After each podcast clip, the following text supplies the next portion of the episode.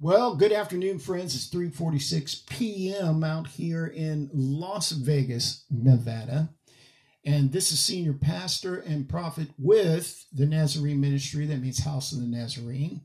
And we've been working on is the Lord's Prayer relevant to or within the roots of the Torah, Hebraic literature?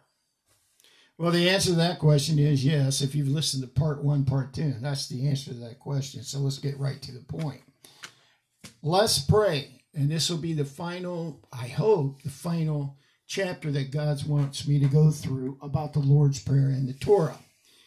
Dear Heavenly Father, please speak through me. Guide me to teach your will, your words, not mine. Guide me, sacred and holy Father, Yahovah, our sacred Father, to speak correctly about the history of all this. And I thank you for that. Fill this studio with your holy presence. Have Holy Ghost utterance come through me, Holy Spirit utterance come through me. Oh, sacred Father, we serve you. Amen. All right, so the first opening line. All right, now I've I've already told you about, and I'm turning on my other light so I can tell you the right verse because uh, I'm looking at it on uh, some notes I wrote out, research I did earlier. I've already told you about Exodus chapter 4, verse 22. I've already talked with you about Deuteronomy 14 and 1. But now we're going to talk about is there a retrospective relevance to the Lord's Prayer in prophecy? Yes, there is. Isaiah 63 16 and verse 64 8 is talking about our Father. Now, let's turn, and I've got to turn to, I didn't pre mark these out. I probably should have, but I just came upstairs from uh, having a bite to eat. And I'm back in the studio and we're looking at Yeshayahu, Isaiah 63. I'm at 53. Let's move forward here a little bit. 62, 63. Found it. Okay. Now we're looking at verse 16.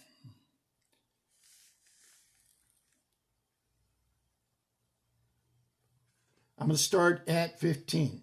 Look down from the heavens and see from your set apart and comely dwelling. Where are your ador and your might, the stirring of your inward parts, and your compassion toward me? Are they withheld?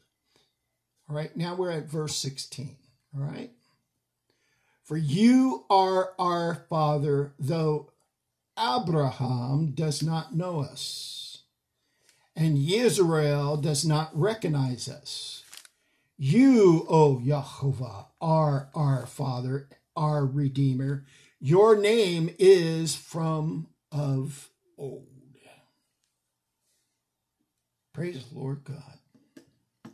So, our Savior, when He put the structure of this prayer together and spoke it to His emissaries, ambassadors from the Greek apostles who were disciples at the time, he basically based this prayer from Torah and prophecies.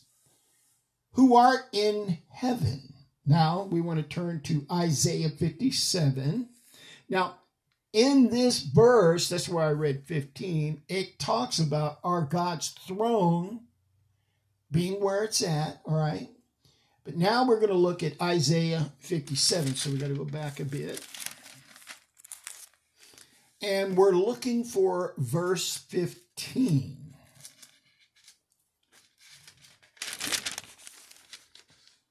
And in verse 15, and it is a this set of verses is outlined, meaning that it's very important and it's very harmonious.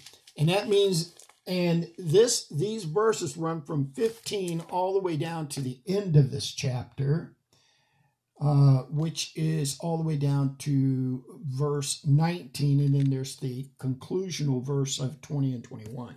We're going to read 15 though. Here's 15.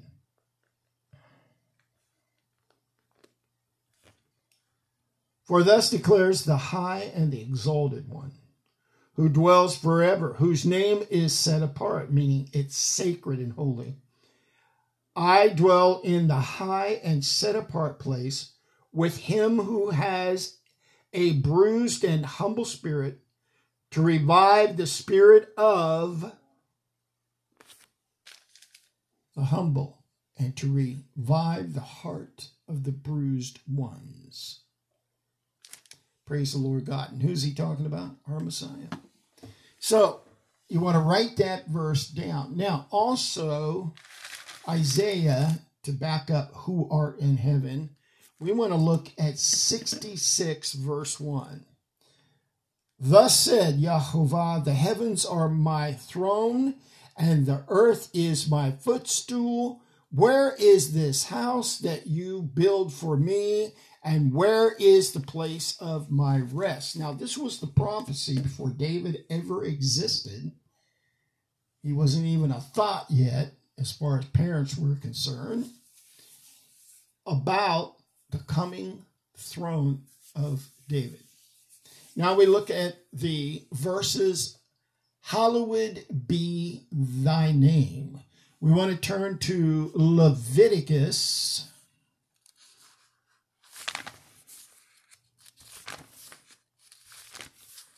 Turn your Bibles to Leviticus with me, please. And we're going to be looking at chapter 10. I almost went right there.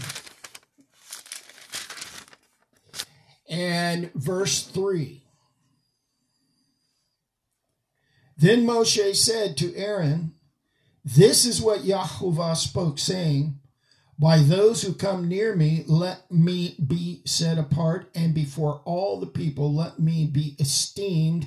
And Aaron was silent. So, hallowed be thy name. So critical, so important. Oh, and there's a lot of verses that really back that up. And one more that I want to look at. And I mean, I could I could take you through Malachi. I could take you through Second Samuel, First Kings, Chronicles, Nehemiah, Psalms, but we're going to look at Isaiah 6. Yeshayahu 6. That's his name in Hebrew.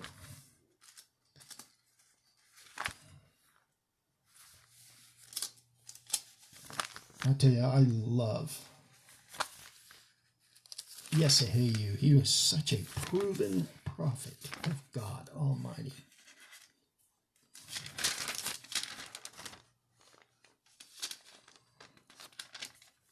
And a great prolific writer.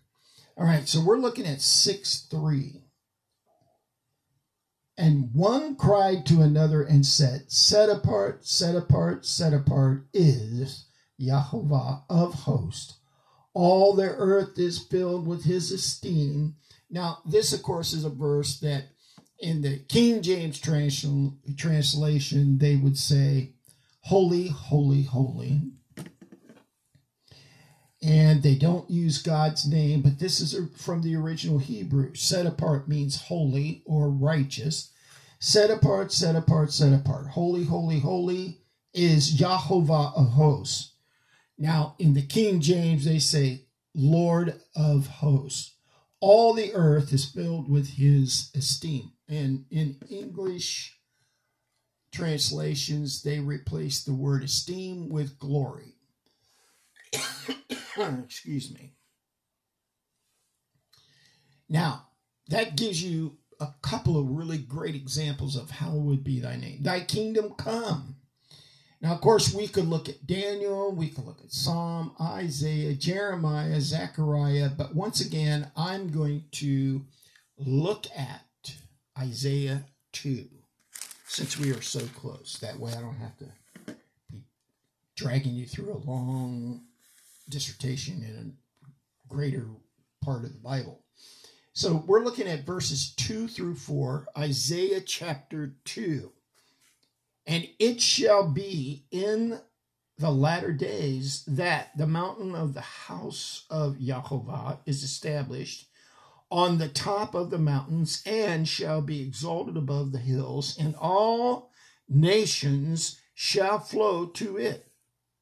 And many peoples shall come and say, Come and let us go up to the mountain of Jehovah, to the house of the Elohim of Yahakab, and let him teach us his ways, and let us walk in his paths. For out of Zion comes forth the Torah and the word of Jehovah from Jerusalem. And he shall judge heaven the nations, and he shall judge between the nations and shall reprove many peoples, and they shall beat their swords into plowshares and their spears into pruning hooks. Nation shall not lift up sword against nation, neither teach battle any more. Excellent. Boy, I can't wait for that. So that's thy kingdom come, a time of God's absolute peace on earth, or in Hebrew, shalom. Shalom is one of those words that has so many meanings. I've heard some rabbis say, I really don't like this description, shades of meanings. No, I don't really like that. I'd rather just simply say at this point, First of all, there's no shade or shadow in the Word of God. That's number one. God's Word is light, and that light is truth. So that's the first thing I would say. So the different meanings and applications of shalom, spiritually, socially, mentally, physically, and financially, are just the first five basics. There's many, many more. All right, so now, thy kingdom come, thy will be done. All right. Now, of course, you can look at Psalms, Ezra, Daniel, and Psalm 143, but Daniel is another one that is such a proven prophet. And he, like Isaiah, was very messianic prophet and that, that's why we want to look at that. Daniel 4. Daniel 4. So we got to go through the Bible here. Turn your Bibles with me to Daniel. And we got it in my collection of books here, this particular Holy Scriptures, back to the original order before they changed it to Nicene Council. So it's after Psalms and Proverbs, amazingly enough. And I went too far. All right.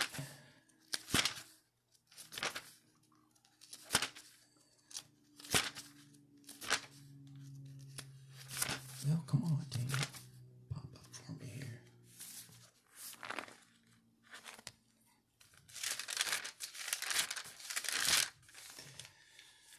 Oh, the sacred prophets.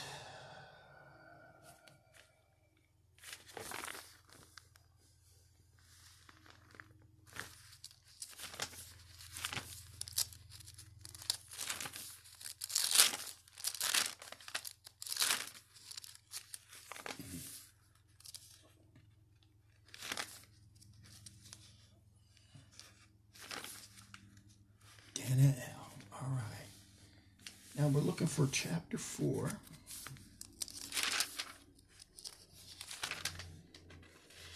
And verse 35.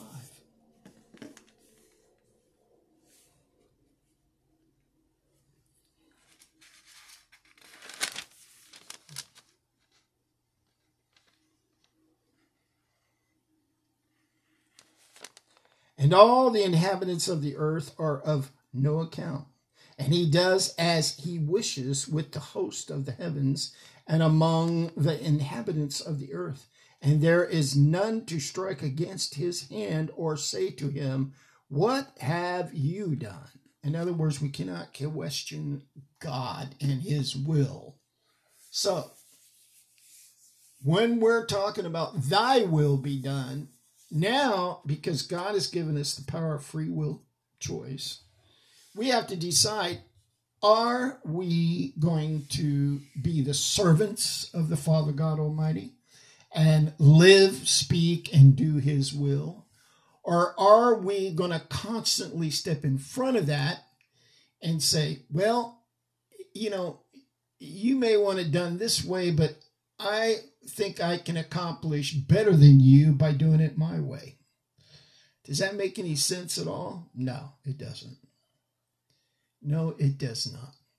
On earth as it is in heaven. And of course, Daniel uh, 435 is talking about this. Nehemiah and the Psalms talk about it. God is going to get done what he wants done through people who will do it for him because they love him. And if you're not one of those people, don't be surprised if he uses someone else and forgive us our debts. Now, also, this, of course, would be in retrospect of forgive us our trespasses or forgive us our sins. Now, since we are in the book of Daniel, now, of course, this is in Exodus 34, right out of the law of God, First Kings, Psalms 32, 103, 130, uh, Jeremiah 31, and Second Chronicles 6, 21. But we're going to be looking at Daniel 9 and start at verse 4. Now, the emphasis of this goes all the way through to 19, but we don't need to read that much to get the point. So let's look at Daniel 9, starting with verse 4. And I prayed to Yahovah my Elohim and made confession and said, O Yahovah, Great and awesome El, that means God, guarding the covenant and the kindness to those who love him and to those who guard his commandments. We have sinned and did crookednesses and did wrong and rebelled to turn aside from your commands and from your right ruling. So, what is our prophet Daniel talking about? When they were in Jerusalem, they were warned by Jeremiah, Yeremehu in Hebrew, that they needed to stop worshiping, worshiping false idols and whoring and then running to the temple on a regular basis and ask to be forgiven. They were making a mockery of all of the sacrifices and God kept warning him through not only Jeremiah, but other prophets that this was going to come to an end. And if they didn't change their ways, that's it. Their sin, they were going to have to pay a price for it. And so, this is why I say to you, when you, and this is a small example, but it's coherent to what I have talked about before. I have a nutritional background. And one of the nutritional backgrounds that I really looked at thoroughly is how the Bible says to eat. Is that scientifically relative, medically relative, biochemically relative to good health? And as much as I tried to disprove that, I found that the Bible really is completely and absolutely correct.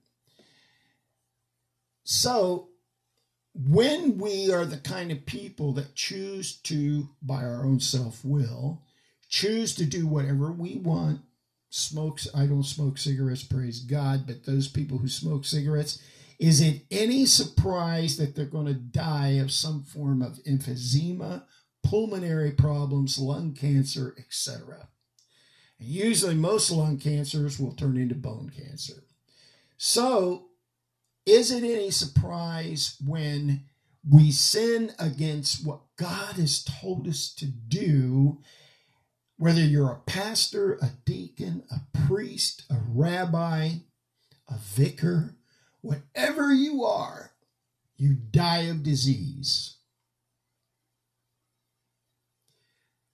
So I've been asked many times, Pastor, I believe in God, I serve God, I tithe and offer to God. Well, tithing and offering to God has to do with your finances. It doesn't have to do with your health. God has given us the dietary laws. You want to live to be 120 plus years old? Abraham lived to be 175. There are other figures in the Bible who lived to be longer. You got to eat like God says. It's real simple. You got to make changes in your life. I did. I confess to you, before I was really reborn, absolutely walking in the salvation of our Father, His Son, and the Holy Spirit, I used to love to eat oysters, crabs. I used to love to eat shrimp. I used to love to eat all kinds of things that God says are not His diet for us. I got reborn in our Lord and Savior. And I realized that I had to make some changes, and so I did. And I'm 70 years old now and reaping the benefits of those changes that I made back in my 30s. Praise God. As we forgive our debtors. Now, of course, this is in Nehemiah, Genesis, all the way back to Genesis, First Samuel, Deuteronomy. So there are two books that give us we must forgive. Genesis chapter 50, verse 17. Deuteronomy 15, 2. That's where we're turning.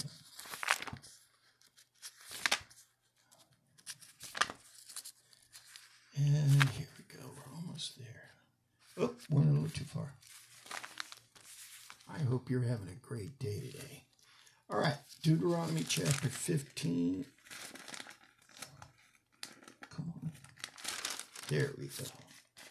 And we are going to be looking at verse 2. Debarim in Hebrew. Verse 2 says, And this is the word of the release.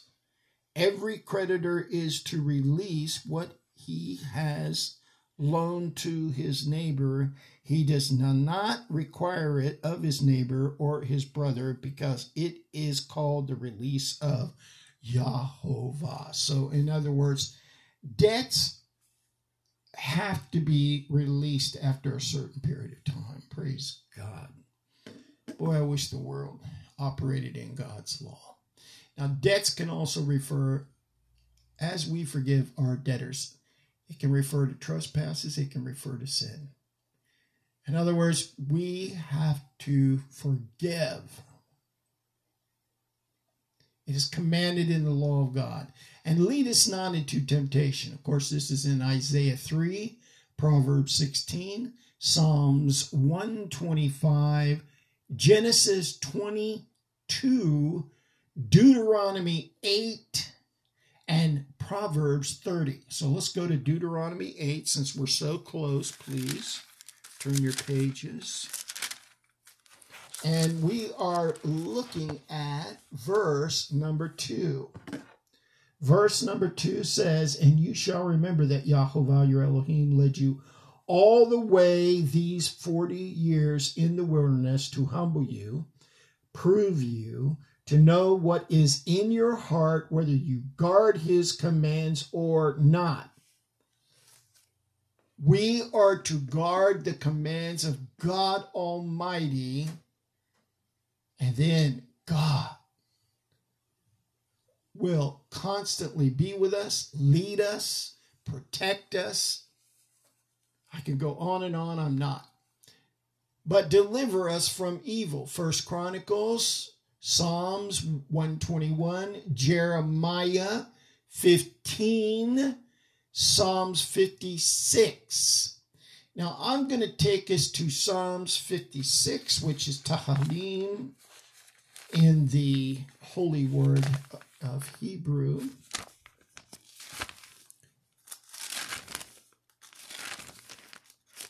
And we are looking at verse 13 in the Psalm 56. For you have delivered my life from death, my feet from stumbling, that I might walk before Elohim in the light of living. This is deliverance, people. Delivered from darkness and evil into the light of living. Notice I was talking about the light of God earlier. For thy is the kingdom. You can, of course, find this in First Chronicles, Psalm 145, Daniel 4, and the power, First Chronicles 29, and the glory, First Chronicles 29, 11, Daniel 7. Let's go. And then it ends in forever and ever, Daniel 7, 18. Let's go to Daniel 7. All right.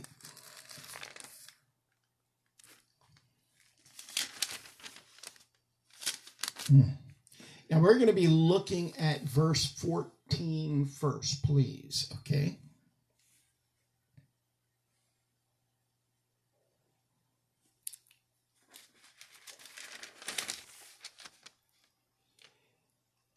And to him was given rulership and preciousness and a reign, that all peoples, nations, and language should serve him.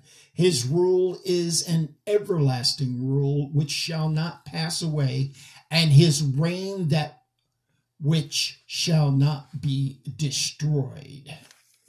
All right, now let's look at Daniel 18.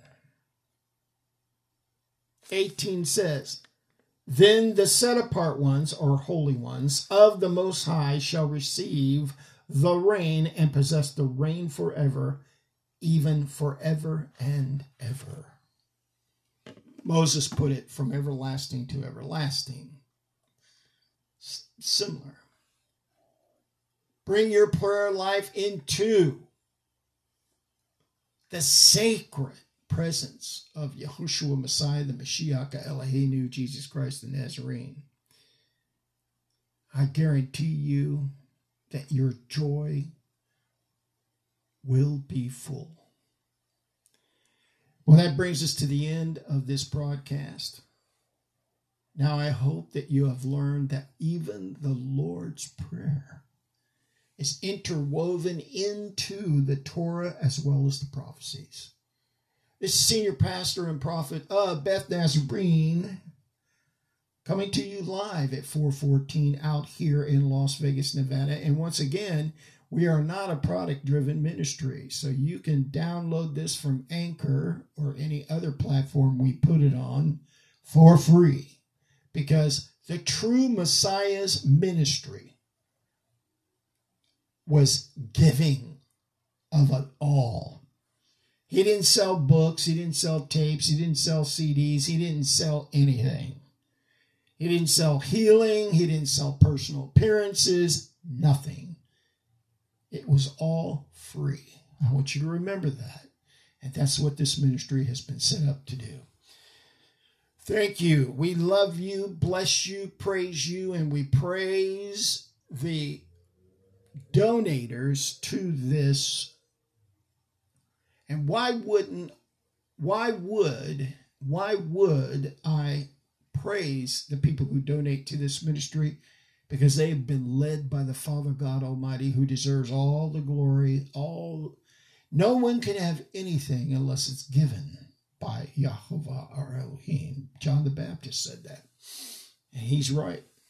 So this ministry cannot have anything unless God moves people to donate in it. Now that means that the blessing of God is coming through them to us and then God's going to tell us, bless people with that donation. And that's what we do because this ministry ties and offers. Just like Messiah. Messiah was given donation and he gave to the poor. And he didn't charge for anything he taught or any healing actions, signs, wonders, or miracle, miracles that he did. God bless you, and until we meet again, amen.